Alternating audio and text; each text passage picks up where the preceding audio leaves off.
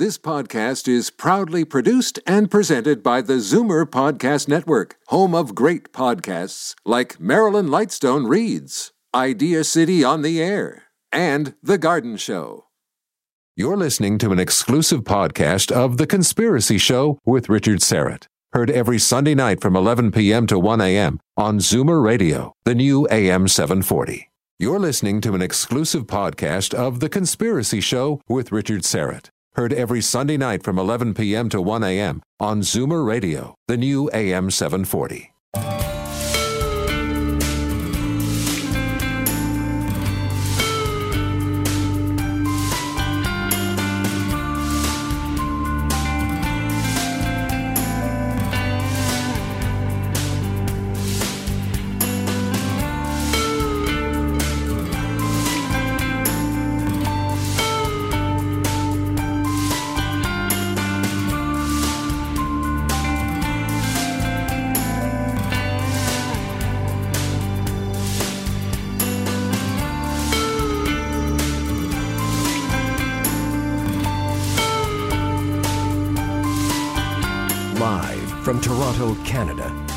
Conspiracy Show with Richard Syrett from Zoomer Radio, AM 740.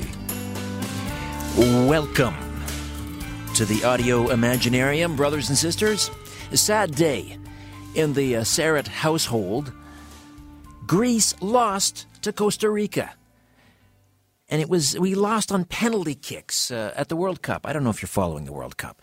Uh, I'm not a, a, traditionally a soccer fan, but uh, as you know, the mighty Aphrodite is uh, Greek, and uh, I guess I'm an honorary Greek. And so I have been caught up in this whole World Cup thing. And um, anyway, uh, so the boys and I, and uh, Yaya, my mother in law, were watching downstairs up in uh, Thornhill.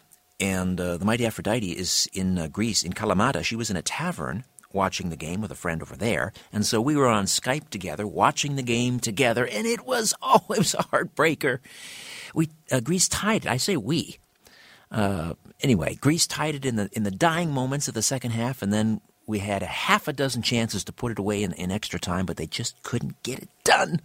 And then Costa Rica's goalie made a brilliant save on the penalty shot, and that uh, sealed the deal. A real heartbreaker, I'll tell you. The soccer game, not uh, the mighty Aphrodite. anyway, uh, uh, we'll get over it. We'll get over it. And good luck to Costa Rica. You always like the team that beats you to go right to the uh, the end, right? Because that way you feel like you've been beaten by the best. So, uh, Zito, Costa Rica. I want to welcome a new affiliate to KBU F, KBUF AM 1030. Let me do that again. KBUF AM 1030 in uh, Wichita to the program. I know I mentioned them last week, but uh, uh, I believe they're going to start carrying the program this week. And I'm uh, delighted and honored to be included on KBUF's uh, weekly schedule. And I look forward to hearing from uh, people listening in on KBUF. So drop me a line, and you can contact me through the website, richardsyrett.com, or say hello on Twitter at Richard Syrett. Uh, and now for some uh, equally exciting news. Season three of my television program, The Conspiracy Show, debuts August 11th, 10 p.m. Eastern on Vision TV. August 11th, 10 p.m. 13 brand new episodes, including uh, the execution of Martin Luther King Jr. and the framing of James Earl Ray uh, the murder of Marilyn Monroe, the assassination of John Lennon, energy healing, uh, the water engine. Uh, geez, what else? Oh, uh, the cure for cancer. Has it been suppressed? We did an episode on that. I'm really proud of uh, these episodes, I got to tell you. And uh, there's some other ones in there that I, I, just can't remember off the top of my head. Uh, anyway, uh, Vision TV across Canada, August 11th, 10 p.m. And I think I may have mentioned uh, uh, the program can now be seen in the United States on Destination America. Anyway, we're thrilled about season three, and special thanks uh, to Jalal Merhi, the uh, and the whole Merhi family, really, at Film One, for producing and really making it happen. There wouldn't be a conspiracy television program without Jalal Merhi, and that's the darn truth. much of the season three, actually, now that I think of it, was filmed in New York City and we were camped out in the Hotel New Yorker in Chelsea. Uh, it was the corner of 8th, 8th Avenue and 34th Street. Uh, and it was it was now we're going back a little while, but this was just before Hurricane Sandy hit, so it was October. And uh, I don't know if you've been to the Hotel New York, a beautiful uh, building in Chelsea, constructed in the uh, the Art Deco style, and it's also, of course, famous for being the home of the brilliant Nikola Tesla, who lived there for about ten years, I think, and of course he died there. Uh, and he had two suites up on the 33rd floor and it's now one room, and you can actually you can stay there. You can rent it out and stay there. Room uh, thirty three twenty seven, and uh, died there in 1943, alone and penniless. And um, rumor has it that, of course, immediately following his death, the FBI swooped in and stole many of his papers. Anyway, there's a plaque commemorating a Tesla right outside his room. And uh, when, when I was staying there, I think I was uh, staying on the 17th floor or something like that. One night, anyway, I'd been down in the lounge. They've got two lounges at uh, the New Yorker, and one's called Cooper's Tavern. So I was down there having a cocktail, and afterwards, I decided to check out Tesla's room. So I took up, I took the elevator up to the uh, the 33rd floor, and uh, I got off, and all the lights were off in the corridor, except there was one down at the end of this hall, and it was kind of flickering. I thought, wow, that's kind of strange. And uh, so I got off the the elevator, and the doors closed behind me. And I started walking down, and I had I remember I had my cell phone with me, and I was kind of shining a light, and so and I thought this is kind of creepy. And I anyway I came to room thirty three twenty seven, and all the lights were off, and and uh, there was the plaque. It wasn't so dark you couldn't see, you know, the, but the the the uh, the one light was flickering at the end of the hall, and uh, so I thought that's really bizarre. So I anyway I got back on the elevator. I was feeling a little bizarre, or a little uh, off, a little uh, uneasy.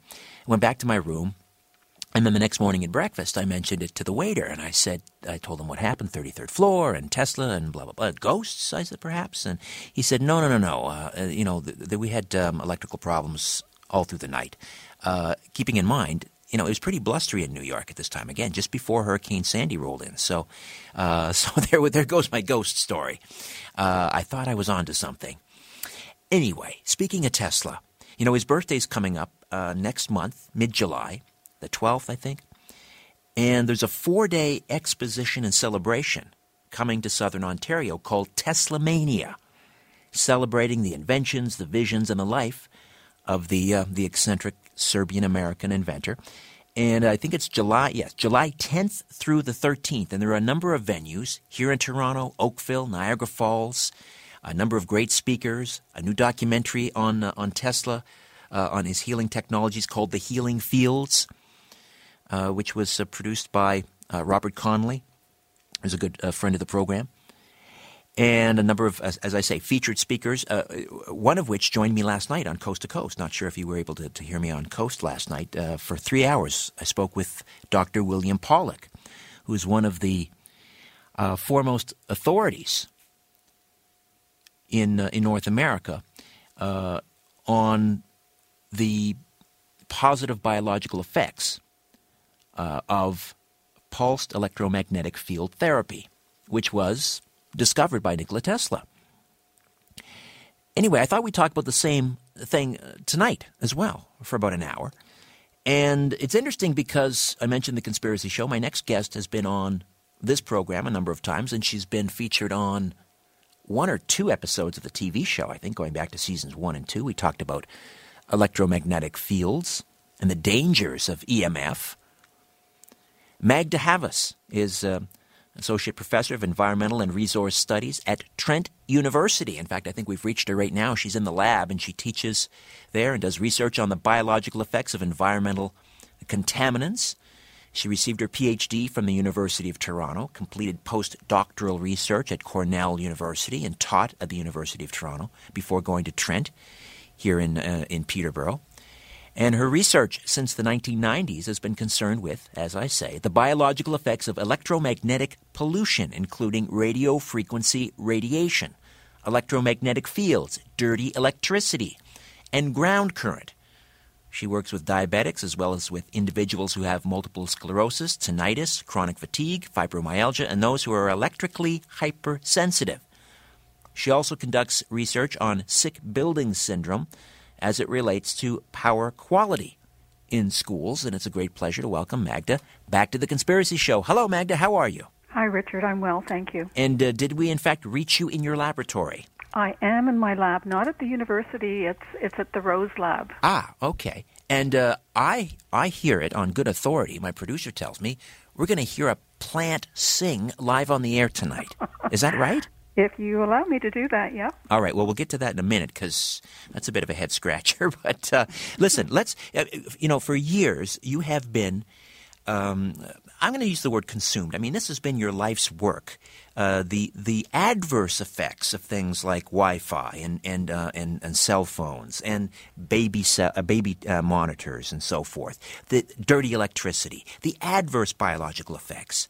Uh, but here you are now, a, a part of this Tesla mania, and in part you're going to be singing the praises, the healing effects of um, electromagnetic fields. That's right. What caused this uh, this turnabout, or or was there a turnabout? I guess uh, have you always sort of advocated? You know, there's kind of a there's there's two sides to the equation. No, I, I don't think I've done that. I think I've focused primarily on the negative side of this. Uh, but I work with people who have developed a sensitivity to this radiation and electromagnetic fields. And so I'm trying to figure out how to diagnose them objectively so that medical doctors can do the diagnostics in their in their offices. And I'm also trying to figure out how to help them. And we do know that certain frequencies are actually quite beneficial for the body. And the question is, um, do these therapies work that are available? Um, and can people who are electrically hypersensitive benefit from them, or are they simply just too sensitive to any form of electromagnetic energy? And and you know this ties into Nikola Tesla because here was a guy that worked constantly in a laboratory. He had the, you know, the Tesla coils and uh, the Van de Graaff generators, and just constantly uh, surrounded by uh, electromagnetic fields. So, I mean, it must have had. One would have thought an, an, adverse effect on him. So, is that what? Do you know? If, is that what led Tesla to figure out? Okay, I, I better counteract all of this and and and find out, you know, how I can maybe remedy this with with, with healthy electromagnetic fields? Well, you know, he was a very, I mean, he was a brilliant scientist who had a very broad range of interests, and certainly his inventions um, show that very clearly.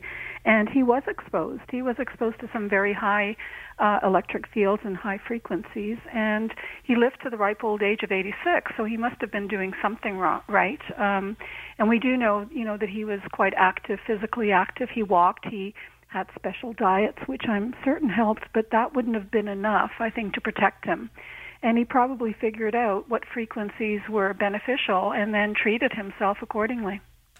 Well, uh, you know, you mentioned he would go for long walks. I, I, I, I think he, he walked something like eight to ten miles a day, and and um, so I mean, what kind of uh, what kind of frequencies in nature uh, would would he have encountered that would have had a, a, a positive biological effect? Well, you know, the Earth produces a magnetic field. It's a direct current magnetic field, so it's different than the alternating current that Tesla worked on that we use for electricity in most places.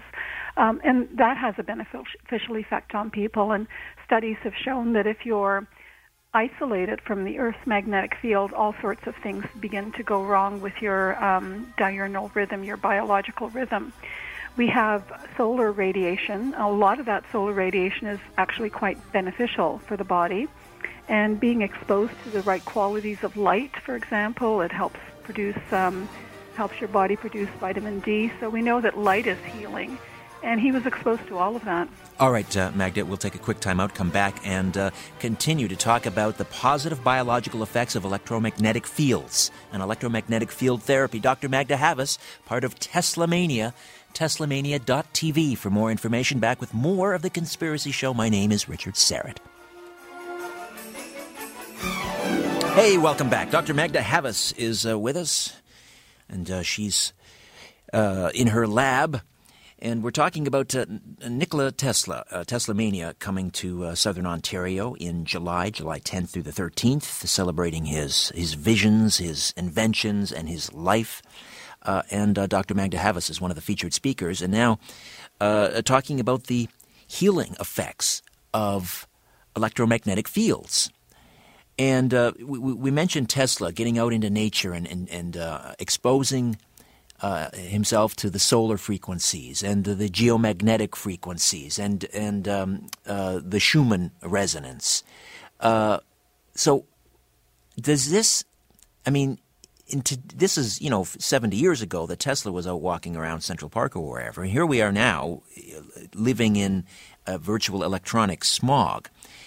Is the are things like solar frequencies, the Schumann frequencies, the geomagnetic frequencies enough to counteract the, the, the adverse effects of you know this the Wi-Fi and the dirty dirty electricity and and uh, and all of the stuff that we're swimming in?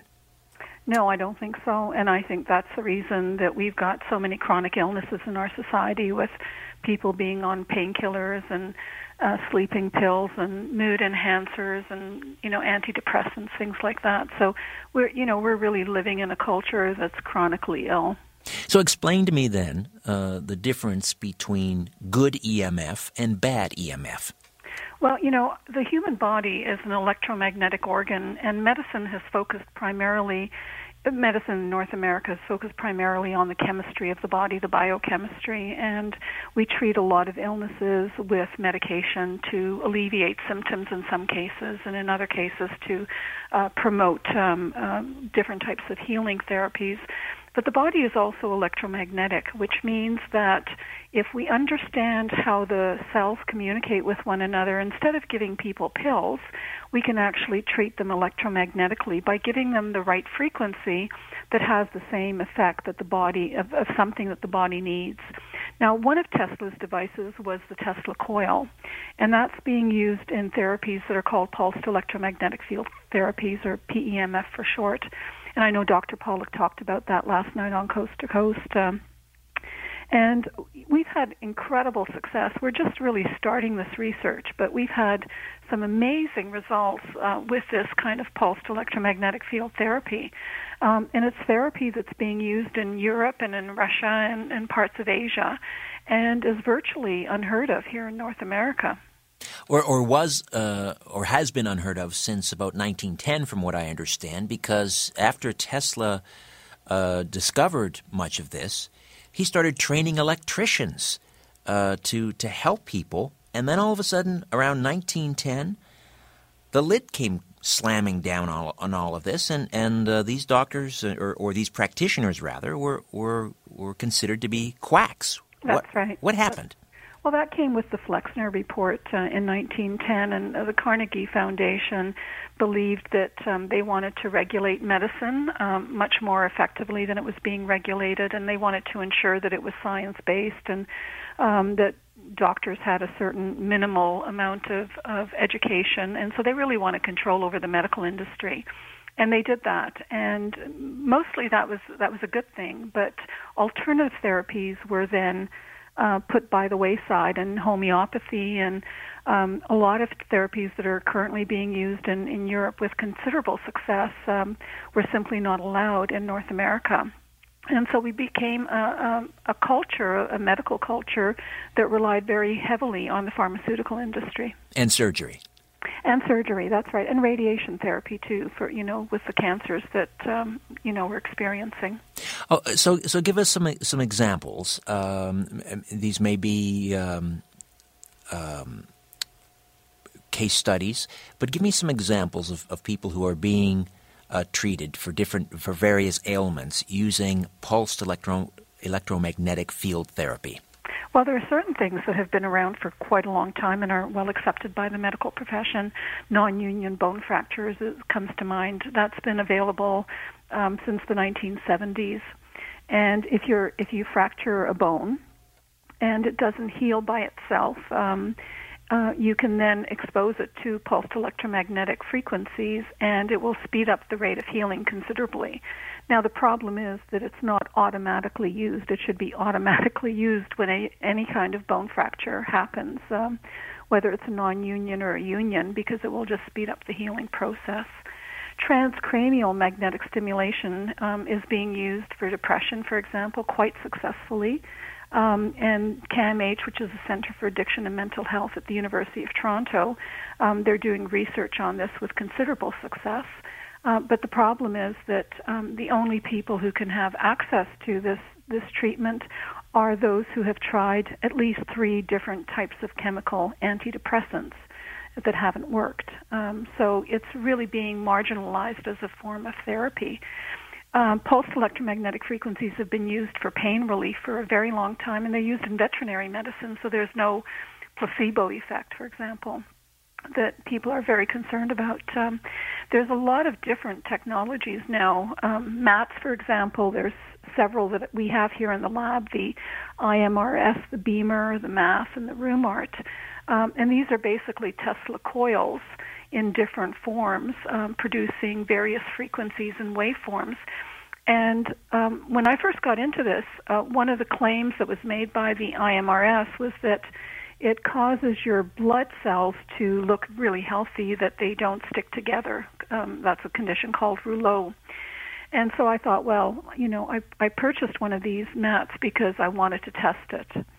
And um, I, I did a test. I put, you know, took a blood sample, put it under the microscope, and after I laid on the mat for eight minutes, my blood cleared up beautifully. It was, it was looked really healthy blood. Um, and um, I remember one night I actually got up in the middle of the night to go to the bathroom, and I banged my uh, leg against the bed. It had a sharp corner on it, and the the it was so strong um, that I actually cut the skin and it was bleeding. And I knew the next morning I'd have a major bruise and it would be painful. Um, and so I treated myself with the with the uh, therapy for about 10 minutes went to bed, woke up in the morning, there was no bruise, no swelling, and you could still see where the skin had been cut, but it looked like it was already a three three day old um, injury. That's some pretty compelling anecdotal evidence. But is it is there uh, documented uh, studies to go along with that?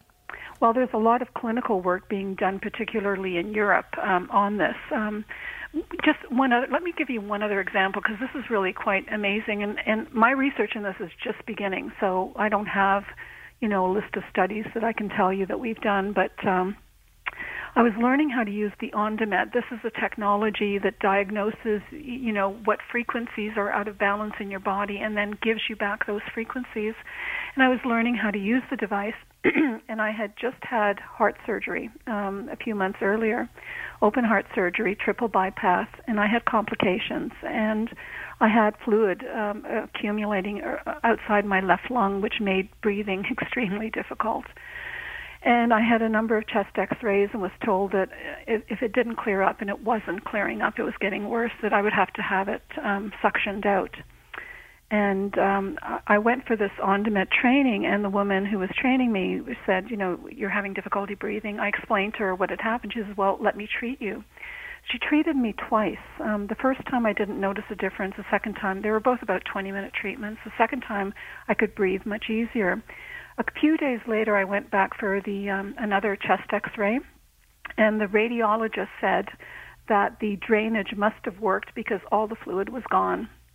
So this was totally non-invasive um, way of having my body basically heal itself, which is really quite amazing. I'll say. And so, what is this device called again? An Ondamed? It's called Ondamed, and it's, this one's primarily for clinicians to use. It's, it's fairly expensive. Um, some of the other therapies that you can you can actually buy for your home and treat your entire family, including your pets. It's uh, they're pretty low frequency and they're pretty safe to use. And w- where do they where do we get those, and how much do they cost?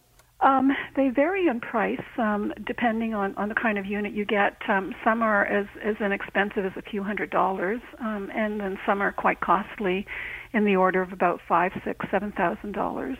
Um, the benefit, I think, of having something like this in your home is that you can treat yourself on a regular basis. Um, and you can treat everyone in your home. So it's not like having to go and getting a prescription filled again and paying more and more money. One of the devices I tested is called an Alpha Sim, and um, this is something you wear around your neck, and it produces low frequencies um, that are similar to the brainwave frequencies that we produce, um, you know, alpha, beta, theta, and delta. And um, I was going, um, it, I've tried a lot of these devices, and many of them don't work for me. You know, so when I go to health shows and I try something, they say put this on, and it, usually I can't feel anything, or sometimes it makes me feel ill anyway, I tried this device and um, I had to go. Um, I went on a trip to Europe, um, to Germany, to do some, um, to attend a conference and to visit some labs. And I put it on, and I set it to an alpha wavelength, which is the wavelength that helps you concentrate or meditate. Um, and I had it on all the time. Um, you know, flights going in that direction are usually quite hard on the body because you don't get to sleep at all. I was up for 36 hours nonstop, and at the end of that, I felt as refreshed as before I left for the trip. And this has never happened to me in my life. Um, and um, I remember sort of thinking, "My God, this this really works." So I wear it periodically when I have a lot of work to do and I need to be re- really conscious and and you know with it. Um, and it seems to work enormously well. We've tried it with some people who are electrically sensitive and they've had very good success with it as well. So what you can basically do is is uh, dial in the frequency that you want. So if you want to be relaxed you dial in a, a theta or a delta frequency and it'll help you go to sleep. If you want to be focused you dial in an alpha and if you want to be sort of really awake, um, you dial in theta or beta, and um, uh, you can basically control your brainwave activity and, and your diurnal clock. And what frequencies work best for pain management? Uh, with this one, it's not for pain management. Um, the the mats. This is really basically just to control brainwave activity and your level of alertness. Um, it's primarily the mats that are used for pain therapy. One of the things we did. Uh, there's a company called um, RheumArt. It's from Quebec. Um, um, Dr. Roland Drolet was is the um, inventor of the technology, and they're basically um, two. They look like hula hoops. Um, that ha- they're, it's a Tesla coil, but about the size of two hula hoops. We took this technology to a colleague friend of mine who's a chiropractor in Pennsylvania. He has a company called Bioenergy Med and um, he deals with a lot of pain, back pain patients. And when we were there, um, he had a patient who had chronic back pain, and he, hadn't been able to deal with this patient, um, has hadn't had success with him. And we asked him if he would try the RheumArt, and, and the patient was willing to to do that. Um, Dr. Jeff Marangel did a scan. It's called um, electrointerstitial scan that will tell you where the um, problems are in the vertebrae, and so we could see where the inflammation was on the scan. Um, we treated the patient for about 10 minutes um, at a moderately high setting, a sort of intermediate high setting. And at the end of the treatment, he said 80% of his pain had, was gone. His back pain was gone. We rescanned him. We rescanned his body, and all of the inflammation was gone. Two weeks later, that pain had not returned. And my guess is that had he had that treatment, um, not just once, not just one, you know, 10 minute treatment, but a treatment for a few days, we could have probably gotten rid of all of his back pain.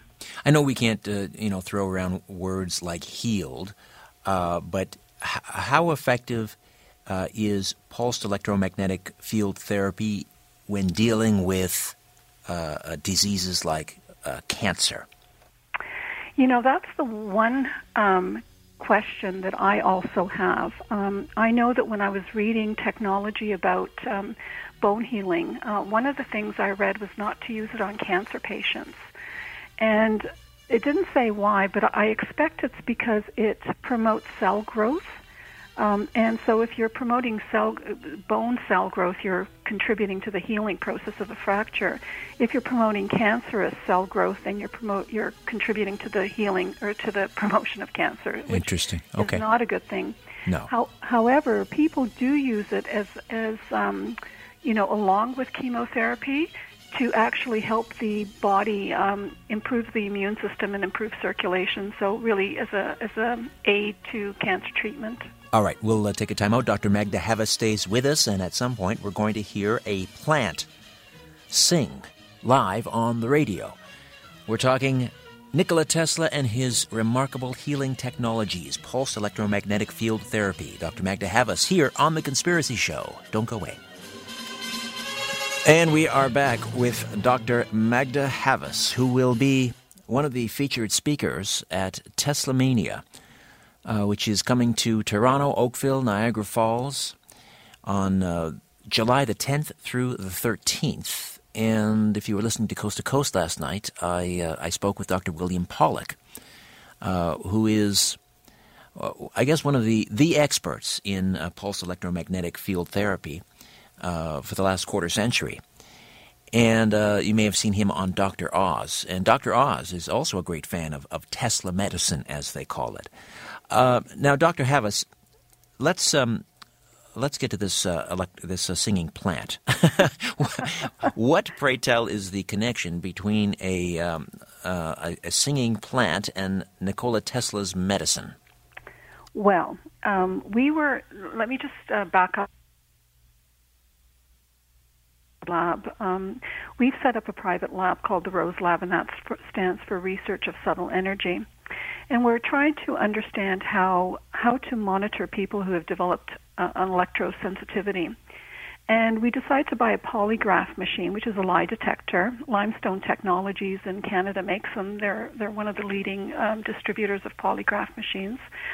And it we're not using it as a lie detector. We're actually using it as, as a stress detector. Because when you hook people up and they lie, um, their hand sweats, and so you can get a galvanic skin response. It's very, very effective technology. And one day, Bob Conley and I were uh, working with the, the lie detector, and he said, "Why don't we hook it up to a plant?" Now, a guy called Cleve Baxter, who was a specialist in um, poly, poly, polygraph machines back in 1966, did the same thing. I believe I interviewed Cleve many years ago oh, about, how about wonderful! this. How wonderful! Well, so you're familiar with what he did, um, I assume. Oh yes, yes. Okay. Well, we did the same thing. So we hooked up a plant, and we wanted to see if we could get a response from it. And and Bob sort of went to scare the plant, you know, and the plant reacted just like a human would. And then he did it again, and the reaction wasn't quite as as strong. And then the third time he did, the plant said, "Oh, you're just joking, and you're not doing anything to me," and didn't react at all.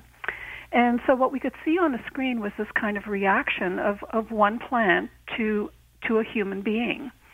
We then watered another plant that was in a totally different pot, and the plant that was hooked up responded, which was really kind of unusual and, and hard to explain. And so we began to work with these plants, trying to figure out what they responded to.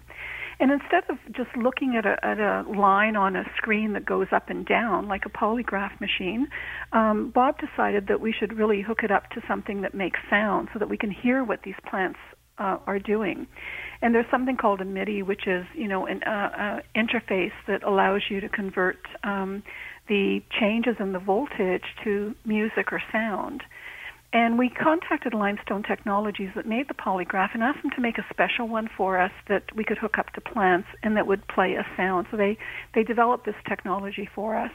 And we hooked plants up, and we found that as we approached the plant, the plant would make a sound. Um, and Bob thought this would be a great thing to show it um, at Teslamania in at the Science Center, which he's doing, and also at uh, Joshua Creek um, on the Saturday.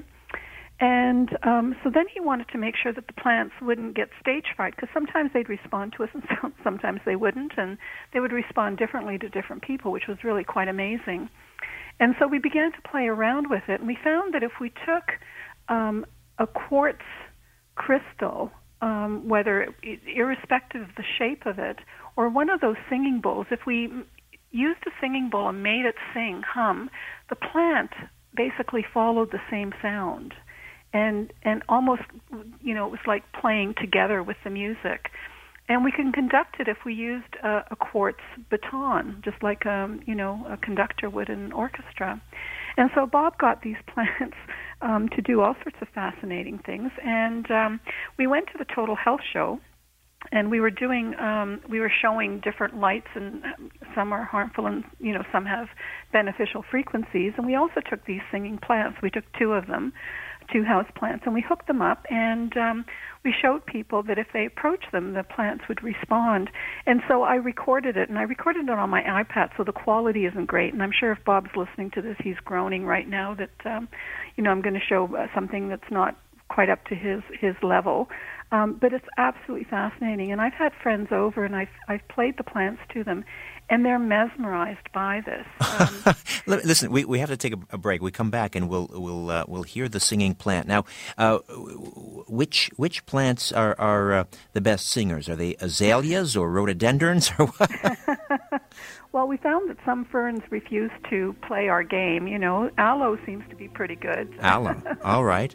Okay. Well, listen. We'll. Um, are we going to hear from an aloe when we come back? You will. Wonderful. Making its Radio debut here on the Conspiracy Show, a singing aloe plant from the Rose Laboratory. Dr. Magda Havas conducting. Back with more of the Conspiracy Show. My name is Richard Syrett. Don't go away. All right, as promised, you are about to hear an aloe plant uh, singing um, under the uh, supervision of Dr. Magda Havas, who joins us on the line. We're talking about Tesla's healing uh, technologies, and uh, Dr. Havas will be uh, one of the featured speakers at something called Tesla Mania, which is a, a four day celebration exposition, the, uh, the life and times and inventions and visions of the great futurist inventor Nikola Tesla.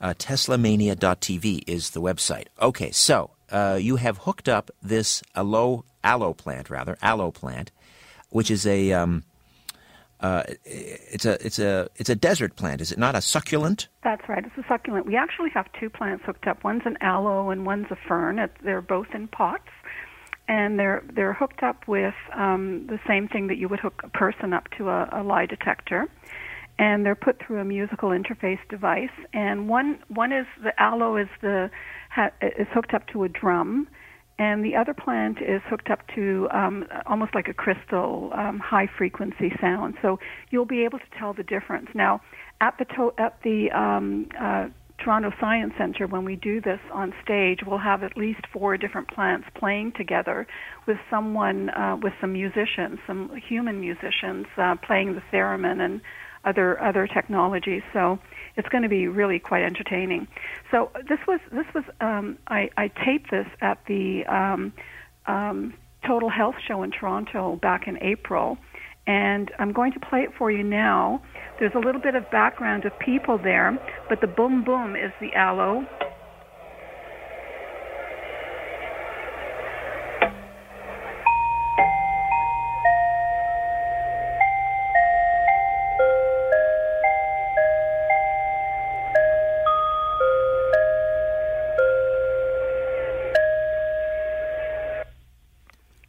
And was it who who was playing the vibes there? Was that the fern? That was the fern. All right. Was it a Boston fern? I can't. Yeah, I, I can't remember. I'm All sorry. right, maybe studied under Arthur Fiedler.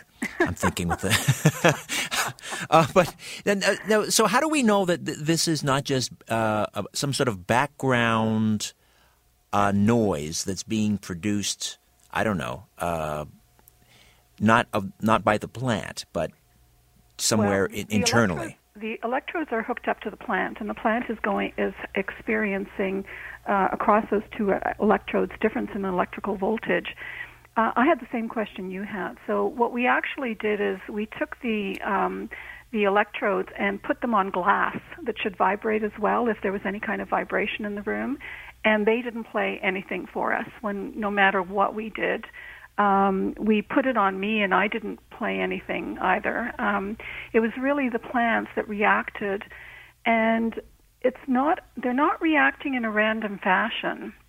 They're really reacting almost in an intelligent way, um, because what you heard was not noise. That was a composition. It was a composition, and when you hear these plants playing together, it is magical. I mean, people sit there with their mouths open thinking, "Oh my God, this is beautiful." And you know, I I actually see in the future that um, uh, garden centers will have these instruments, um, healing places, uh, spas will have them. So instead of you know listening to music that a human has, has manufactured, you're going to be listening to healing plants So- playing music for you. So Magda, what are we, what are we saying then about plants? That they, they have a consciousness? Well, you know, the way people are now responding to plants, the ones that have interacted with them and they get they elicit a response and the response is specific to the individual. It's not the same response with every person. They have a totally new respect for the plant after that. It's not as though it's just something in a pot. Um, I'll be working in my lab and I'll have them hooked up and you know I'm in a different room and suddenly they'll start playing um, for no reason, and I'll go over and I'll talk to them um, because it's almost like they're trying to communicate with me. And you know that's my interpretation of this. But if you interact with them, it really does feel like an interaction rather than just a random response. My word! Uh, so salad really is murder. well, I feel sorry for the vegetarians who won't eat meat uh, because after you interact with these plants, you really recognize that they're a very um, important life form that um, you know you have to have a lot of respect for as well. Well, I, am trying to um, sort of dial back to my conversation. It was either Cleve Baxter or um, his assistant, uh, a woman whose name escapes me, because I think at that time Cleve was getting on in years. in fact, he may have passed by now, I'm not sure. Um, but it seems to me uh, that um, he or she uh, talked about um, the um, the cells, not just in plants, but even in things like chicken eggs. Uh, it wasn't just it wasn't just the cells in plants. It was any living cell seems to have this ability this to to, to communicate in some way. Uh, are you finding that, or, or, or, is your research limited to plants at this point? Um, it's limited to plants right now, but I have followed Baxter's work and and the things that he did um, you know, doing things in a random fashion. I mean, the plants were actually reacting to his thoughts, which is truly amazing. Um, I watched a program a few days, a few weeks ago, on how plants communicate with one another, and they tend to do it through uh, pheromones and, and different, you know, uh, chemicals that they release into the air. And I expect they're also communicating electromagnetically. Um, and if this is going to be a new area of research for, you know, some graduate student. Um, I think it'll be absolutely fascinating. One of the things I'd love to do is to try to get plants not to play music so much, but to actually um, say words like yes, no. Um, so if the potential goes in a certain direction, it's a yes, and if it goes in another direction, it's a no, and you know ultimately be able to communicate with them. And being in the same uh, in the same proximity uh, uh as these plants, are they emitting? Uh, some sort of a, a, a beneficial frequency? Well, that I don't know, um, but certainly there are people who are very sensitive to energies, and they tell me that um, they interact with their plants, that they really feel that their plants are responding to them, and they do feel that their plants have a healing effect. Um, I don't have any evidence to that, you know, myself, but um, it's certainly a fascinating area to study. Getting back to Tesla and and uh, these healing technologies, pulsed electromagnetic field therapy.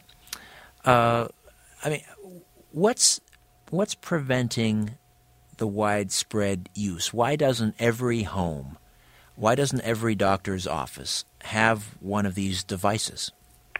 Well, I think um, we're kind of fortunate here in Canada compared to the United States. The federal, uh, the FDA, the Food and Drug Administration, um, has clamped down on these uh, devices. In Canada, um, Health Canada is actually allowing a number of them through. The Ondamed, for example, has been approved. Um, RheumArt has been approved. Um, a number of them are now going for approval um, so that they can be used either by physicians or um, in the home um, because they don't seem to have um, any adverse effects. You know, these have been used for decades in, in Europe with remarkable results, absolutely remarkable results. We also have a fairly strong um, pharmaceutical lobby in North America, much stronger in the United States than Canada, and it will compete um, for obviously limited funds. Um, but uh, my in my mind, I think um, healing with lights um, which is just part of the electromagnetic spectrum and pulsed electromagnetic fields, I think is is the way that we're going to be um, treating people with illnesses in the future, and they will be treating themselves. Um, uh, and I think what this technology does is it promotes the body's ability to, to heal itself and to self-regulate. Um, and it can be used for so many different things that you know that's already in the literature that we can find. So I think this is the future of healthcare it's going to be a very inexpensive um, way of, of treating people and um, keeping them healthy. Uh, but but for now, uh, and, and I and I talked to William Pawluk last night, and he was not particularly hopeful uh, that this is.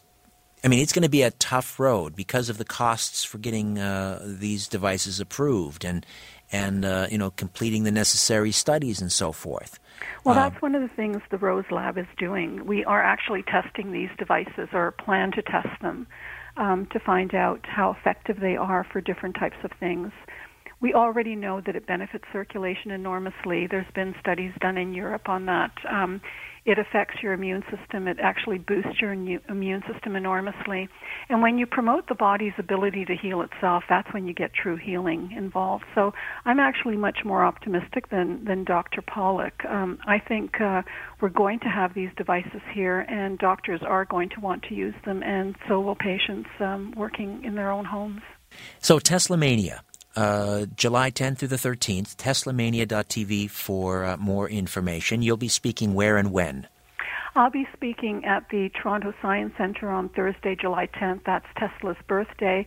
I'll also be at um, Joshua Creek, which is in Oakville. That's the Joshua Creek, Creek Art Center. Um, and we'll have the musical plants there so people will be able to interact with them. There'll be some of the healing therapies there for people to try out and use um, books, crystals, um, Tesla souvenirs, meters that you can buy to measure some of the harmful effects of electromagnetic radiation. Um, so there'll be a lot of interesting things, including walking the labyrinth and um, you know walking just like Tesla did. And uh, just to take a few moments here and uh, tell me about Bob Connolly's film, The Healing Fields. Were you involved in, in that? Yes, Bob and I have been working together for probably the last three to four years, um, and we both became interested in healing therapies uh, simultaneously and decided to work together. So we've traveled to Europe a number of times to different parts of the United States. We've interviewed, you know, Bill Pawluk, um, a number of other um, doctors who are using the therapy, scientists who are researching it, um, and so his his um, documentary uh, on the healing field is going to include sound, light, and electromagnetic field therapy.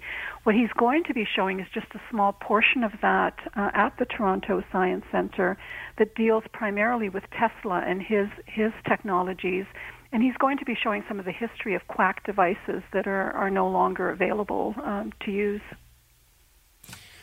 All right. Uh, and so we're um, we're hoping also to see we will see a screening of of uh, the healing fields as well. And, and when is that going to take place?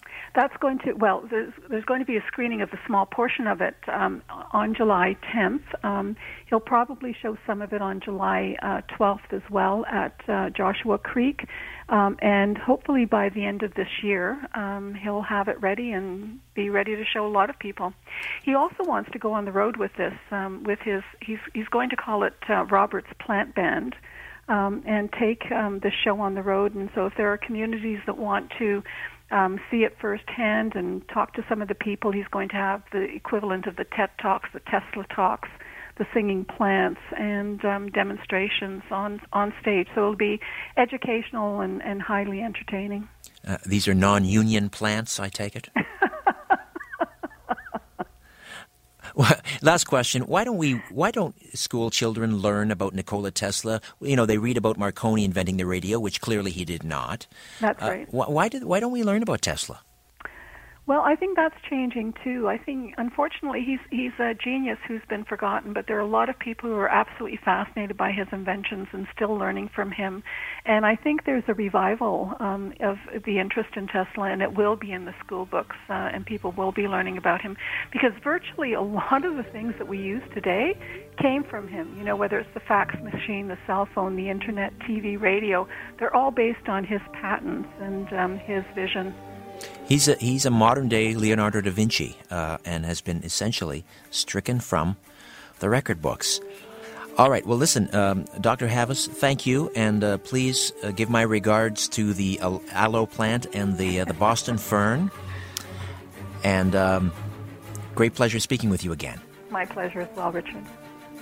RichardSyrett.com is the website, your portal to the Conspiracy Show. Say hello on Twitter at Richard Syrett, and as always, follow the truth. Thanks for inviting me into your home. My wish for you, wherever you may be, is that you are safe and warm, dry, and of course, well fed. Issue two of my Dead Drop newsletter will be out tomorrow, and I'm just putting the uh, the finishing touches on it. If you're interested in subscribing, it's free and it's fast and it's easy. You can do that through the website, richardsyrett.com. There is a blue button on the left hand side near the top of the, the website. It's on all the pages, not just the home page. And it says Member Area Login. Member Area Login. So just click on that. And then you f- fill in the uh, required fields, submit that. You'll get a, uh, there's a little, I don't know, a little puzzle thing you have to do. My webmaster put this together uh, that makes sure you're a human.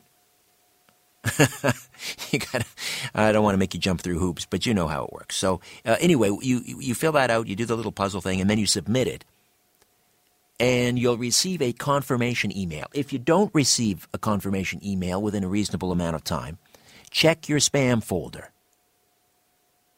Check your spam folder. Ninety-nine percent of the time, if you don't get that confirmation email, uh, rather than email me and then I forward it to the my webmaster saying, "Hey, what's going on? Check your spam folder. It's probably in there." Uh, and then once that, that's it, it's quick and easy, and then you'll get the uh, the Dead Drop newsletter uh, delivered into your inbox. And uh, initially, I had intended to make the Dead Drop a weekly newsletter, uh, but quite frankly, for now, anyway, it's going to be bi-weekly, at least for the summer. I'll tell you why it's the summer, and you know my boys are uh, with me all day, every day, all summer, which I absolutely love. Uh, and quite frankly, my time is better served taking the boys to the ballpark and up to Wasaga Beach and the movies and the park and out for ice cream and about a thousand other places uh, you can imagine, and that has got to be the priority. All right, so uh, at least for the summer, we're going to make it a bi weekly. And uh, anyway, I hope you'll enjoy it. Uh, I'm kind of proud of it. Issue two coming out uh, tomorrow.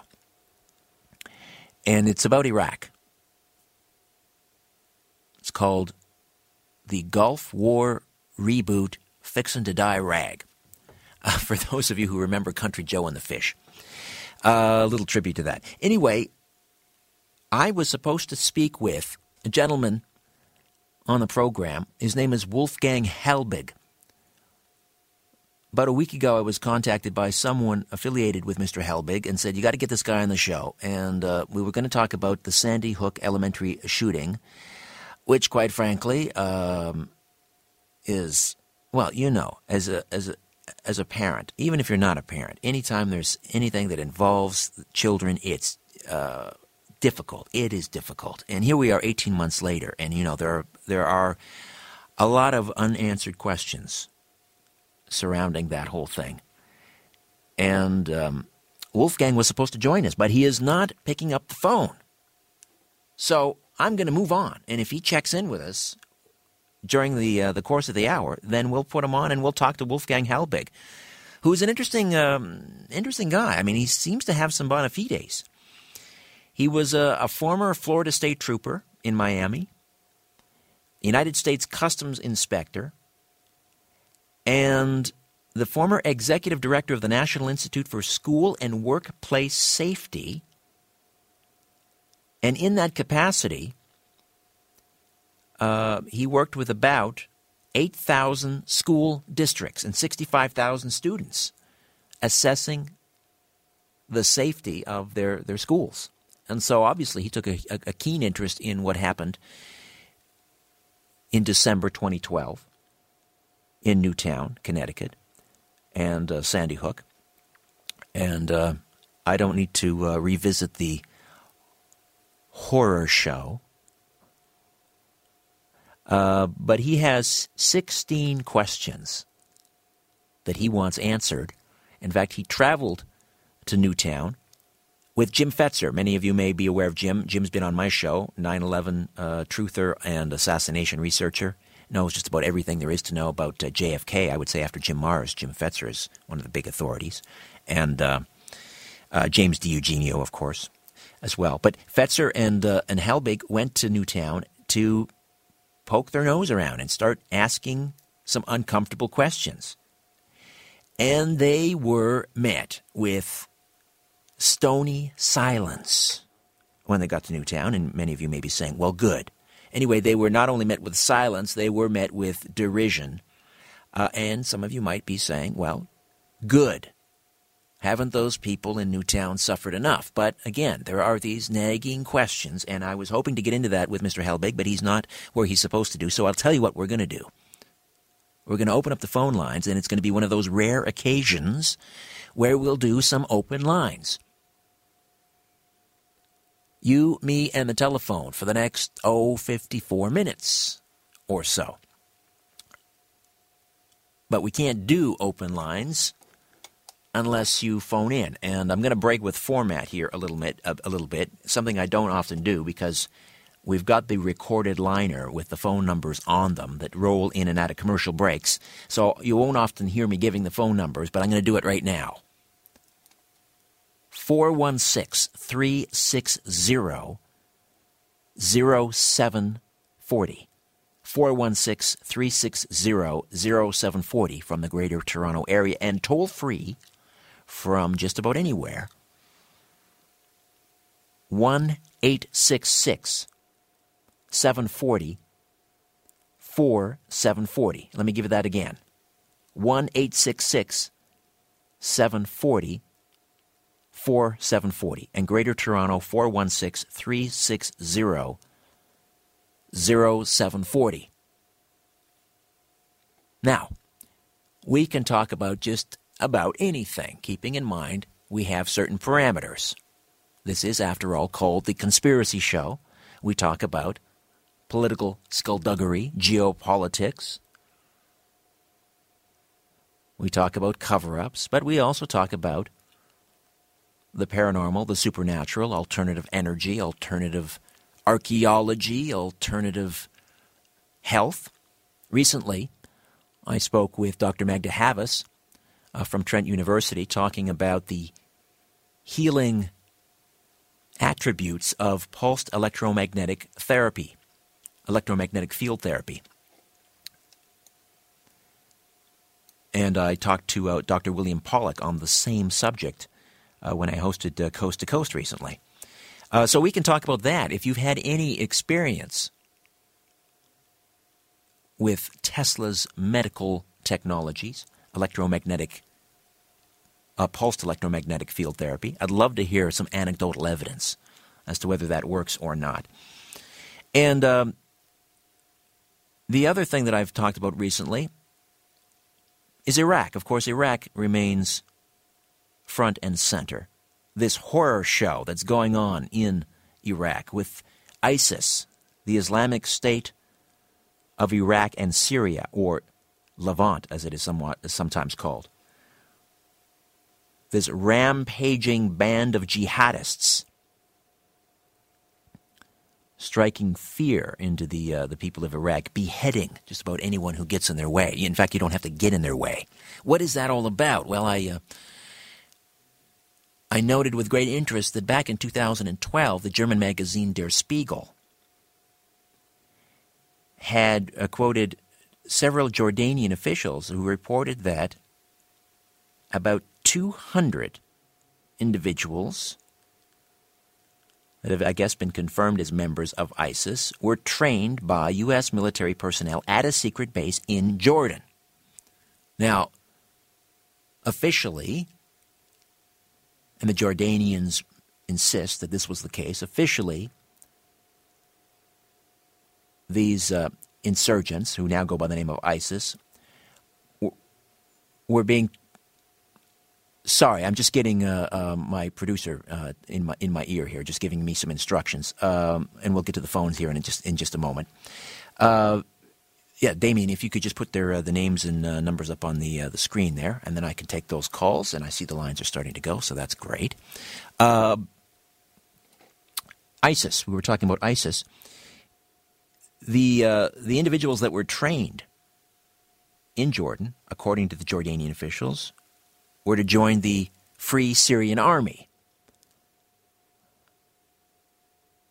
And they were supposedly vetted, whatever that means, vetted to ensure that they had no trucker trade with Al Qaeda.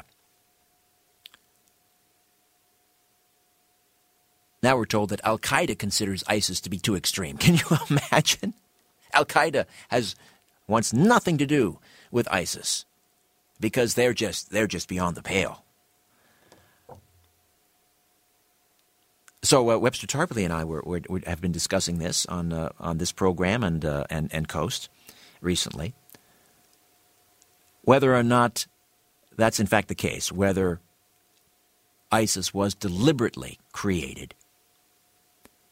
It's the old create the disease, this rampaging terrorist group, threatening not only uh, Baghdad, but also the oil fields. So you create this disease, and now you create the opportunity to offer the cure, which is what? Well, more boots on the ground.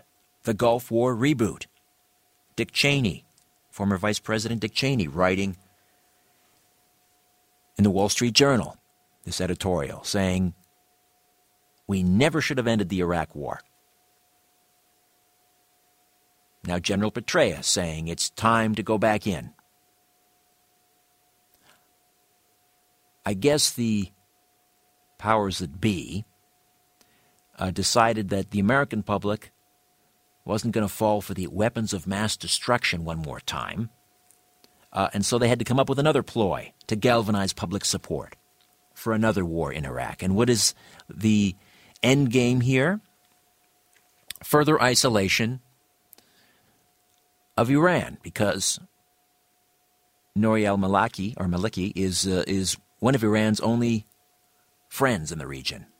Who's the other friend of Iran in the region? Syria. Well, Look at how the, uh, the U.S. and its NATO allies and the corporate media are bending over backwards to paint Assad as another Hitler. Well, Maliki has been cozying up with Iran, and who else has he been cozying up with? Who else has Assad been cozying up with? Who else has Tehran been cozying up with? You guessed it Russia. So it's time to get Maliki out of there. How best to do that? Well, again, you create this insurgency known as ISIS. But I gotta tell you, it's so odious, even for me on this program, to think that there would be such evil, such evil minds that would concoct such a scheme. We will create a terrorist organization so sinister, so evil. There are reports they are kidnapping Kurdish children and threatening to behead them. Anyway, we can talk about Iraq and ISIS if you'd like. We can talk about the healing powers of technology. Anything goes. Back with more of The Conspiracy Show. My name is Richard Syrett. And welcome back. It's a night of open lines, you, me, and the telephone. And uh, let me give you the phone numbers one more time before we go to the calls 416 360 0740. 416 360 0740. And toll free 1 740 4740. And we begin with George. George, how are you? Good morning. Is George there? Yes. Hi, Richard. Hey, George. Hi. Um, last week you were addressing the issue of reincarnation and that uh, it was a bit of an issue with you being a Christian. Right. We had, uh, let me just remind listeners, we had uh, D- uh, Dr. Um, Elana Gabor on, and uh, she is a past life regression uh, therapist, and so she was with us last week talking about that. Yes, it's it's true. I, I mean, I have witnessed a number of uh, regressions uh, in studio. I've done a number of them on uh, on on this program uh, for the TV show, and I definitely think there's something going on there. But it just you know I put everything through that filter, my faith filter, and I know people uh, insist that you know reincarnation has been expunged from the Christian tradition. Um, however, until I guess that, that, that evidence is presented to me, um, I just um, I don't know what to tell you. What what, you, well, what did you want to add? Um, when I was in my 20s, I got involved through a friend of mine into the Edgar Cayce readings, and as you know, reincarnation is one of the things that uh, is that he spoke about, and uh, being a Christian, it became a very difficult issue for me. In fact, I struggled for it with it for about 15 to 20 years. Oh, you too? Eh? Interesting. Right. Yes, because um, you know the scriptures are very clear that uh, it is appointed unto man to live once only. Right, right. And so it was a it was a very difficult stumbling block for me. But then one night I was listening to the late uh, Dr. Pastor Gene Scott, and uh, it was very interesting because uh, I caught him on the shortwave radio, and he was actually uh, making negative comments about Edgar Cayce, so that caught my attention. And then I, I'd never heard this guy before, and then it was interesting because he was actually, you know, making negative comment in, in the sense that his predictions weren't coming true and this and that. And then he said something very interesting. He said that when people go under into regression and they're hypnotized, it is not them that are speaking, but rather the whole issue of reincarnation is the demonic spirits that are coming through the subconscious. Those demonic spirits are the spirits that have lived throughout the centuries from the beginning of the history of man. And they are it is their memories of being in places and knowing people that is actually coming through the subconscious of the person. Right, right. I, I, I think there's some credence to that, and and I say that uh, knowing that there will be many people out there, uh, you, you, know, who would. Um, who would guffaw at that, and, and I, I, know you, you've probably experienced that yourself. It's um, it is, but uh, but I, I think there's some credence to that, George. Richard. It's uh, I felt that it was the truth, and I've never changed my mind. I believe that to be correct and that's all. That's all I wanted to say. Well, I appreciate the call. The other thing that's going on with past life regression therapy, and and and and uh, any past life regression therapist worth their salt will tell you this: uh, that it, you don't necess- you don't have to subscribe to reincarnation. Uh, it could be a metaphor that the mind is creating.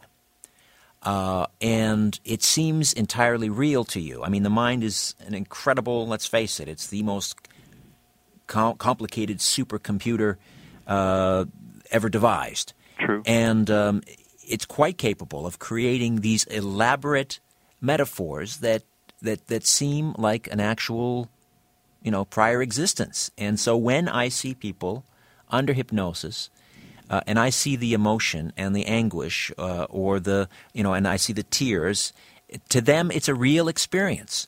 And that's why I, I don't think there's any fakery going on here. Uh, so that's the other possibility that's uh, right, and I, I can I can appreciate that particular possibility. But if it isn't that, and it is the other, then I'm prepared, and I do believe of what I just said. Um, you know, is in fact a possibility. You know. Appreciate the call, George. Thank, Thank you, much, Richard. I've been enjoying listening to you since the first day you went on the air and that other radio station years ago. That was a while ago, and I hey, I appreciate you hanging in this long. long, many years, and you've certainly grown over the years. Indeed. Thank you very much, Richard. All right, I appreciate it, George. I have grown in directions I'd rather not have grown. All right, uh, is it Marcel up next? Is that Marcel? Can we plug Marcel in there? We're having a little problems with our, uh, our phones. Marcel, you are on the air, my friend. Yes, good evening, sir. Good morning, good evening. Yeah, I've actually uh, been working with uh, pulsating electromagnetic energy fields uh, since the early 90s. When you say you've been working with it, you mean you've been using it or you are a practitioner? I actually started with my brother at the Wolf Clinic. Uh, it was uh, here in Toronto on Bloor Street. We were doing Rife frequencies, ozone, hair analysis, all those things that now are becoming more common. All right, and and so walk me through this. What are the what, what de- type of device are you are you using? How do you use it? What does it look like? What does it cost? Give me the the nuts and bolts. Uh, well, you know, um, the technologies back in the early '90s were a little more primitive than what they are today. Today, they're digital, um, and they're getting smaller, of course. Uh, everything uh, will eventually operate from something similar to an iPad. All right. And what frequency range are we talking about here? Are you utilizing? Well, you know, whether it's a, an air purifier, a water purifier, a PEMF device, those devices which, you know, mimic nature, those are the ones that uh, we want to line up for. Like the Schumann resonance, in other words. Yeah. So um, uh, basically, the problem is is that we're being exposed to too many of the man-made frequencies and not enough of the natural frequencies. Oh yes. So you know, um, I know that when my grandparents grew up in the 1910, 1920, 1930, the air, the water, the food was all pure, and we didn't have uh, dirty electricity. Matter of fact, uh, they didn't have electricity on the farms until later. So um, life has definitely become a lot more complicated. But I believe that frequency is the common thread, and um, yeah, I, I think it's it's quite profound, and um, it's something that uh, everybody needs to become familiar with as soon as possible. And and uh, w- share some anecdotal evidence uh, with me. Uh, any remarkable cases that, that jump out at you? Someone came in with I don't know fibromyalgia or, or diabetes and, and well and actually you know fibromyalgia in japan is not called fibromyalgia. It's uh, actually called electromagnetic deficiency syndrome. Oh isn't that interesting? Isn't that interesting? Wouldn't it be nice if we could call all of the diseases by their actual cause instead of the person who basically discovered them? That is amazing. Give me that again. Yeah fibromyalgia is actually called electromagnetic deficiency syndrome and actually, one of uh, the people that I admire most in the past was Dr. Albert von Szent-Györgyi. He was considered the father of modern biochemistry. And in his last work in 1978, he stated that cancer is due to a submolecular electronic disturbance. So that should have been front page news in every publication for at least a month. But of course it wasn't. And Tesla, Tesla, not only was he the world's biggest geek, but the most effective, the most productive, and also he wasn't a bad dresser. Marcel, I appreciate the call. Thank you so much. Bye bye. Bye bye. All right, let's say hi. Let oh, we're going to go to Kentucky, the bluegrass state, and uh, say good morning to Andrew. Hello, Andrew. Hey, how are you? Very well. How are you listening to the program? I'm actually streaming it live on the internet. Streaming us live at uh, zoomerradio dot, uh, dot com. Uh, dot .ca. Dot .ca. All right, thank you. You'd think I'd know the, the, the website, but all right, Andrew from Kentucky, what's on your mind? We're uh, going all the way back to the Warren Commission. All the way back. Bog. All right. Uh, I've read several times, and even Jim Marrs mentioned that the uh, chauffeur to help for Hale Boggs when he went on his trip over Alaska, I believe it was, was a young Bill Clinton. Was it Bill or Hillary? I had read it was Bill. Ah, yeah. Hale Boggs was the father of Cokie Roberts uh, from uh, ABC News, and you might remember Cokie from this week with uh, uh, David Brinkley. with David Brinkley for many years. Hale Boggs, that's right. And uh, then that plane mysteriously went down. He was one of the dissenters that on the on the commission. That's he did not right. want to to subscribe to the lone gunman theory. That's right. Many people forget that it was not a unanimous decision. There were dissenters, and I forget what what was it, six to four or five to three or something like that. I think maybe was it Richard Russell that was also a dissenter. I believe so. So, but I was wondering if you had a comment about if you thought that Bill Clinton being on the on the scene at that early age, if you thought maybe that was a a, uh, a sign of advanced grooming from the uh, global elite.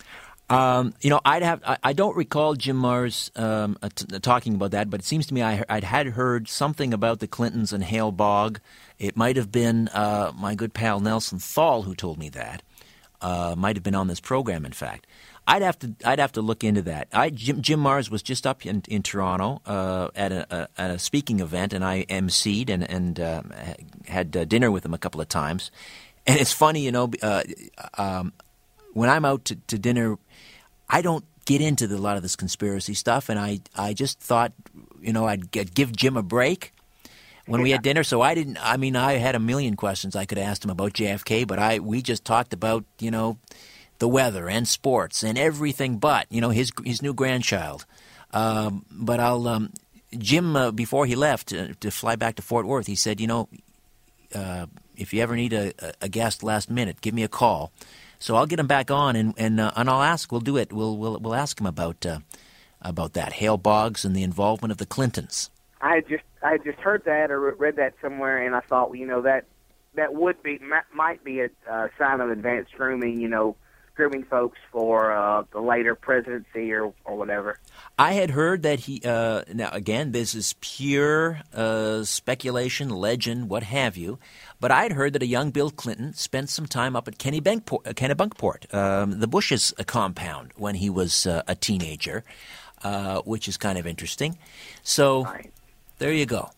And we know he was at the White House, and while President Kennedy was still president. That's too, right. Yes, that's right. So, so All right, Andrew. Great. Hey, thanks for checking in. Great to hear from Kentucky. love your show. Appreciate it. Thanks, Andrew. Bye, Richard. Bye bye. All right. Love to hear from our U.S. Uh, listeners. Uh, we got time for one more, Damien, before break. All right, let's uh, say hello to Bruce. Is uh, he's in the West Hill neighborhood of Toronto, I believe. Bruce, good morning. Good morning. Is it West Hill in uh, out Scarborough way? West Hill, Scarborough East. Yes, West Hill, I guess, is a thing of the past. No, no, no, no. I love these. I love the being specific with the neighborhoods West because that's Hill, part of the identity. Creek, All those good old things are, seem to be going by the wayside. Well, we won't let it, Bruce. Okay. You're, it's Bruce from West Hill on this program. Yes. All right, Yes. Bruce, what's on your mind? Nothing. To, I just want to tell you that I um, I make sure, even though I'm tired every Monday morning, I stay up for your show. God bless you. I've been following you for years, just like that one of your other people. Um, I check it out, uh, and tonight I checked out your your show prior to listening, and I thought that lady that you're going to have on, she didn't sound interesting to me. But boy, oh boy, when she got on, I was so interested. Oh, Dr. Magda Havas. yes. I tell you, uh, this Yeah. you know this uh, I've seen. I'm seeing Nikola Tesla in a whole new light. I I I, I had no idea. Uh, I mean, I knew, I knew about uh, that he was first with the radio, and I knew that he had developed a remote-controlled boat during before the First World War. I knew, you know, about the Tesla coil. I had no idea he had developed these healing technologies and these singing plants. My lord! Well, yeah, I mean, like the, all that stuff was fantastic. The, with the technology, the the healing, the sound, and all that. But that the singing plants. Now, what do I eat now? exactly. Salad is murder, apparently. If Yeah, plants I mean, can I sing, salad. I can't eat red meat or any kind of meat. I tell you, if plants can sing, I'll never look at a Cobb salad the same way. I, we'll do a duet maybe with a Cobb salad next on the show. Bruce in West Hill, thank you for checking in. I got to run. Okay, thank you very much. Listen, if I want to get talk to you about something else, can I, how do I get a hold of you? Through the website, my friend, richardsyrett.com. Shoot me an email. Email, eh? You, you got it. Thank you, sir. All right. Good night. The Conspiracy Show, open lines, back with more. Stay with us. All right, welcome back. Uh, just before the break, Bruce from West Hill here in Toronto called in and he mentioned these singing plants. And if you're just joining us, you're saying, What? Singing plants? What are you talking about? Well, a little while ago we had Dr. Magda Havas on the program, uh, and she called from her lab. Uh, and uh, she's doing these experiments. Well, first, let me just back up. She's she's um, going to be speaking at Tesla Mania, a celebration of Nikola Tesla's life and his inventions, uh, here in Toronto, Niagara Falls, Oakville, coming up in July, July 10th to the 13th, talking about the healing technologies of uh, of Tesla, pulsed electromagnetic field therapy. Uh, anyway, she's been experimenting with, with these plants, and she she hooked them up to a, a MIDI. Uh, I'm a techno peasant, you know that, but it's, a, it's some sort of an, a musical interface so that you can compose music on a computer. So these plants were essentially singing. We had them. We, they made their radio debut right here on the Conspiracy Show. It was a, a Boston fern and a um, an aloe plant. I think the aloe was playing uh, the drums. The aloe was playing the skins, uh, and um, the Boston fern was doing its best impression of Peter Appleyard, and it was it was magnificent. It was it was uh, I was gobsmacked. Anyway, um, Bob Connolly, who's sort of the, the, the man behind Teslamania, uh, apparently is going to take these plants out on the road. He's kind of he's going to play the he's going to be sort of the Brian Epstein for this band of plants. And uh, Robert Connolly has joined us on the on the line now. Bob, welcome to the Conspiracy Show. How are you? Well, thank you very much for uh, inviting me on the show. I, I must say that uh, this is the first time I've ever done a radio interview. Is that right? Yeah. So you're, you know, I'm a virgin. Don't worry, I will be gentle. Okay. Okay, uh, first, let's just talk a, a, few minutes uh, about Tesla Mania, and then I got to get to these plants. So, Tesla Mania, July 10th to the 13th. Um, July 10th is, is Nikola Tesla's birthday. So you're celebrating his his his uh, his birthday, his accomplishments, his inventions. Um, just give us the uh, a few more details. Well, okay. So I've been, uh, you know, shooting with Bill and Magda and about uh, 40 other scientists uh, for the past uh, three years, uh, mostly over in Europe and uh, quite a bit in the United States. You mentioned Bill. You mean Dr. William Pawluk, yeah, who is Dr. yeah, Dr. yeah. Pawluk. Um, and uh, you know, they've all been saying, you know, when's the film going to come out? When's the film going to come out? And I've always said, well, you know, when it's done, it's it'll be out. So uh, it, this his birthday came up. This Tesla Tesla's birthday, and a couple of people said, why don't you just show the what you've learned on the the history of magnetic field therapy, that that Tesla part, and uh, you know, let let us help you promote it. So I says, okay, I'll I'll play that portion of the film, and uh, maybe I can get some of the people that I've uh, interviewed uh, in my film to come out and appear live on stage.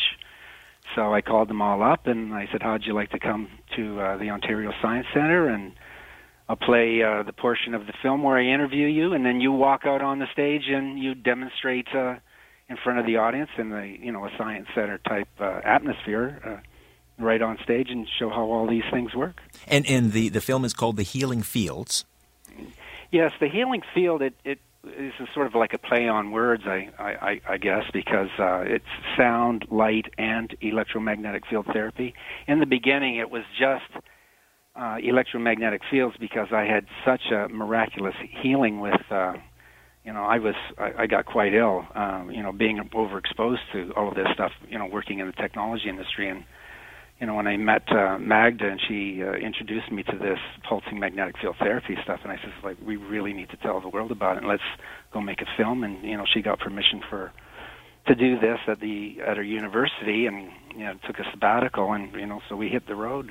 Much of it was shot in Europe, I understand, where they're far more open to this uh, to this type of uh, technology. Well, it's you know it's you know I could give you sort of a brief you know a quick synopsis of, of what happened was when Tesla's technology sort of went underground in 1910 because of that Flexner report.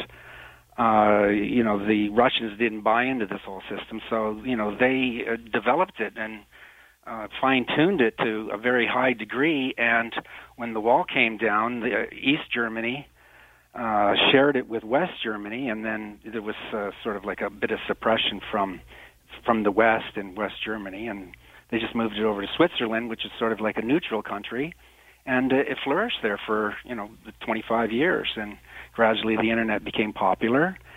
Uh, people, uh, you know, found out what really really was happening. They sort of like just ordered them, you know, through the mail order, and they got them, and Dr. Oz decided to break it to North America on the show, and Dr. Oz came out uh, with um, Dr. Pawluk, and the rest is history, really. Okay, listen, uh, Bob, we're, gonna, we're going into a break here. Stay with us. On the other side, I want to ask you about this uh, this band of uh, of singing plants that you're going to take on the road, and uh, and then it, if you've got a call, if you've got a line, uh, uh, the rest of you hold on to it. Atesh in uh, Scarborough, Mark in Mississauga, Jim in uh, Toledo, Ohio. Hold on to your line. We'll get to you as well. Back with uh, more of my conversation with Robert Connolly, the man behind Tesla Mania. We're going to find out about these singing plants. The Conspiracy Show. My name is Richard Syrett. Don't go away. Uh, welcome back. Again, if you've got a line, hold on to it. We're doing open lines. Uh, Bob Connolly is here. Bob is the uh, the brains behind Tesla Mania, a celebration. It's a festival and exposition, four days, uh, celebrating the uh, the inventions, the visions, and the life of the great, the brilliant, the eccentric Nikola Tesla. Um, and uh, we talked a little bit about that before the break, but I want to talk about this this band of plants that you're taking on the road, Bob. so Tell me. Tell me more about it. Well, uh, Mag just sort of described how we sort of, you know, fell onto this thing. You know, we're trying to get a response from the plants by microwaving them and see if we could put them under stress. And Uh, she did explain that when we walked over with uh, some water and we watered the other plants, that the, the plant that we were monitoring actually responded to it. But um, we, she failed to mention that that water was being charged underneath a Tesla coil. Ah. Uh, yeah, because we found that you could you, you could you could lay on a mat and put the magnetic fields in your body, or the uh, the Germans are now making machines that charge up water, so you can just drink the water, and it's having quite a similar effect. So this water that we were charging, the plant could sense that this really, I think, was special water. So, right, right. Yeah, and we've been watering these plants with this water, and they're they're growing extremely healthy uh, and disease free. Uh, so we're, we're finding that um, uh, they sort of like what we're doing to them. So we're forming a very interesting relationship to them. So I said, you know, we have to, you know, bring this point out and let's see if we can get them to, you know, play some sound. So we thought in the beginning, when instead of the squiggly line, it would go ee or woo, you know, just so when I'm filming it, it's Right. just not filming a squiggly line. And luck would have it when I went back to the company that makes these things for the CIA and the NSA. Uh, Like the they galvanic skin response. well, they're called electrodermal ampli- amplifiers. Right, right. Yeah, and uh, you know they're just used by, you know, the, the the police department to tell to see if you're telling a lie or not. Sure. Yeah, and uh, luck would have it that when I went back and asked them to add some sound to it, one of the programmers uh, was uh, you know was a music programmer, and he was a specialist in MIDI, which is musical instrument digital interface. And you know my my background before I was a movie producer, I was a record producer, and I was you know very close to you know the invention of MIDI and promoting it along with Apple Computer. So I I uh, gave the guy a whole pile of instructions and listing and a quite sizable budget to build me some specialized software for this. So um, he really had fun and went to town and he delivered something that was you know quite mind blowing. So Do you think these plants are actually composing, Robert? well, how it works is that um, when there when the waveform goes up and down, uh, like a sine wave, and they they said at you know uh, let's say say zero is you know the the baseline, and you know right at the top of the peak of the wave that would be like maybe uh, 10 millivolts. So they did it at steps up the thing. So one millivolt is an A, and two millivolts is an A sharp, like this. So uh, that's why you'd get this sound. So I says, okay, that'll you know that's interesting. They had it so the plants would only play in, in a certain key, so they wouldn't sound bad. But what we found is is quite bizarre because some plants refused to play at all, um, and other plants were were very happy to play. Um, and some plants wouldn't play at all for some people, and other people that walked up to it, it, it played a song. So it, they definitely are responding to the, the the the frequencies that are being emitted by our bodies. I, I always find the ivy is very clingy. the you know we we really were so stumped when um we we we gave a performance a sort of like just waving our hands around on top of them sort of scaring them so Right. they would would make noise. And then uh you know the next day you know I came down to sort of like to say you know thanks guys. Like that was the performance. I think I'm going to start a band with you guys. And they were dead silence. They would not make one sound. And I was sort of perplexed about that. I thought something was wrong with the software. So I just there was happened to be a sort of a crystal singing bowl. And I started it up and it would woo woo woo and that makes a perfect sine wave and all of a sudden all of the plants lit up right at that time and My they, word. they they mimicked the sine wave exactly to the crystal bowl and I said these pe- these plants are listening to the frequencies that are being emitted by the piezoelectronic you know crystal that these singing bowls are made out of so we just we went really deeply into crystal at that time researching you know crystals to figure out what they do and we've you know ended up making some Wait, very wait a minute, Bob. They were matching. Were they matching you note for note? Well, you know, so like a sine wave is a very gentle wave. It's like a wave on the ocean. It's like 60 hertz sine waves, and when you do a singing bowl, you have like a A singing bowl and a D singing bowl, Okay. and, you know, different ones, and then so whatever singing bowl I was playing, the plant was exactly matching that. And I says, well, it's it must be rattling the leaves, or you know, it's it, right, it can't right. really be that intelligent. So we took it off and hooked it up to everything else in the lab, including ourselves and everybody else. But it was only the plants that would mimic this sound. So we knew that they were they were mimicking this sound. That is absolutely astounding. I mean, is it possible that you could train an azalea uh, to play Für Elise by Beethoven?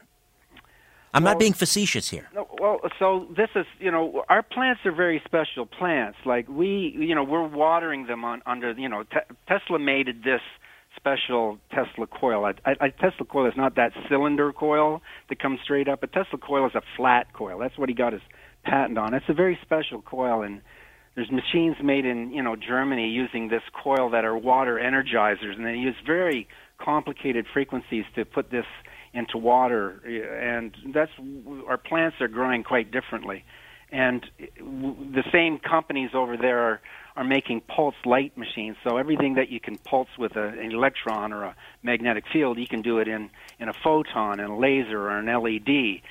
So you know over there, what they do is they they pulse the lights at certain frequencies to you know, to bring you out of a coma. They shine the light into your retina, up to your pineal gland, to your brain, to pull you out of a coma. So, the the plants actually, instead of having floor monitors like a like a rock band does, when you you listen to the music coming up from the stage, so you can hear what you're doing.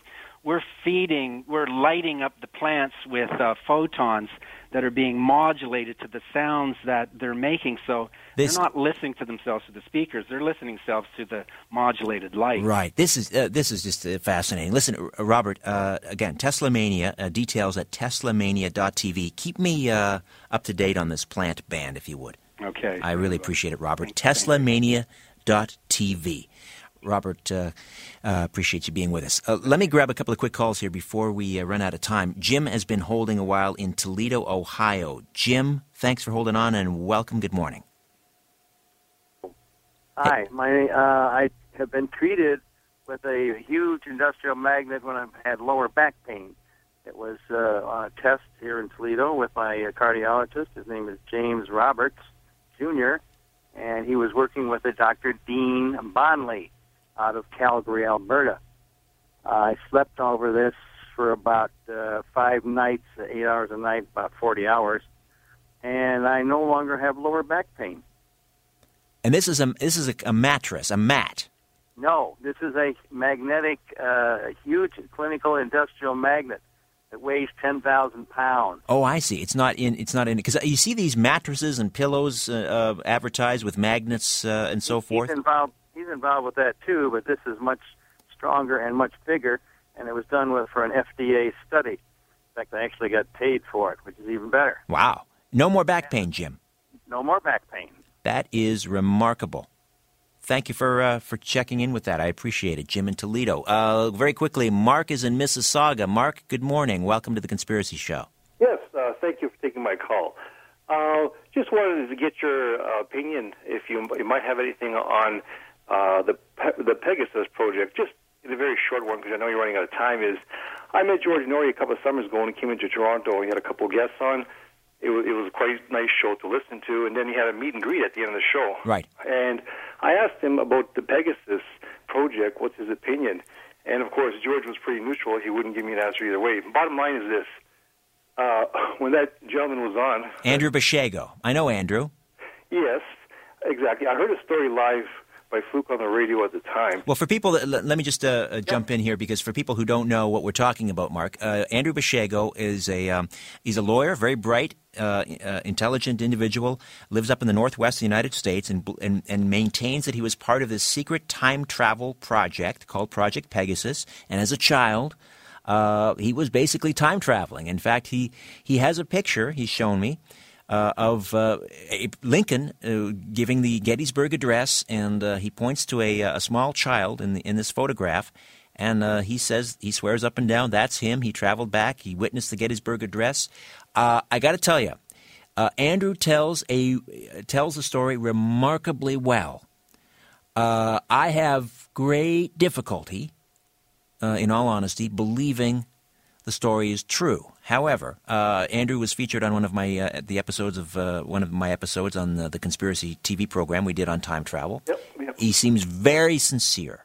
You know, Richard, I had to just throw that in there because when I asked or George about his opinion, when he mentioned Obama president was about 14 years old on Mars because he was talking about them on Mars when he was teaching and so forth. He saw Ed Dames there. Right. And after the whole speech, and I listened to, very convincing, Ed Dames called in on the George Noory show a couple of years ago, and he nicely lambasted uh, this gentleman, saying how false it was. But he called right in Major Ed Dames and just put it down nicely there in a way go. that this is totally untrue. Right. And again, very convincing, but I did ask George, and he was very neutral, and it's up to you. And I just threw that to you to wonder where would you lean towards. Appreciate it. Mark, I appreciate it. Thank you so much. Listen, I, I just want to say hello to, to Atesh very quickly because he's been waiting in Scarborough. Atesh, I'm sorry I didn't uh, have a lot of time. You wanted to talk about reincarnation, right?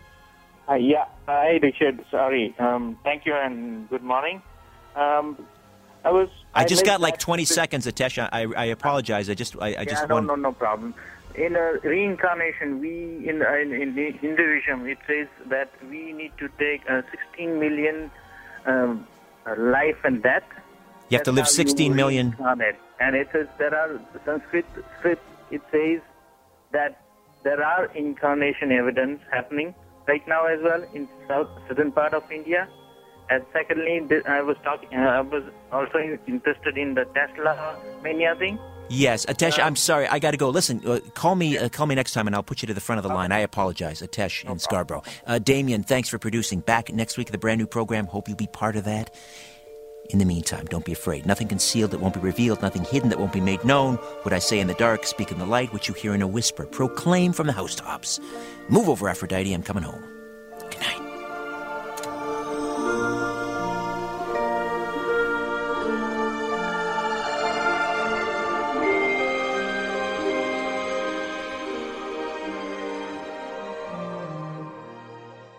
This podcast is proudly produced and presented by the Zoomer Podcast Network, home of great podcasts like Marilyn Lightstone Reads, Idea City on the Air, and The Garden Show.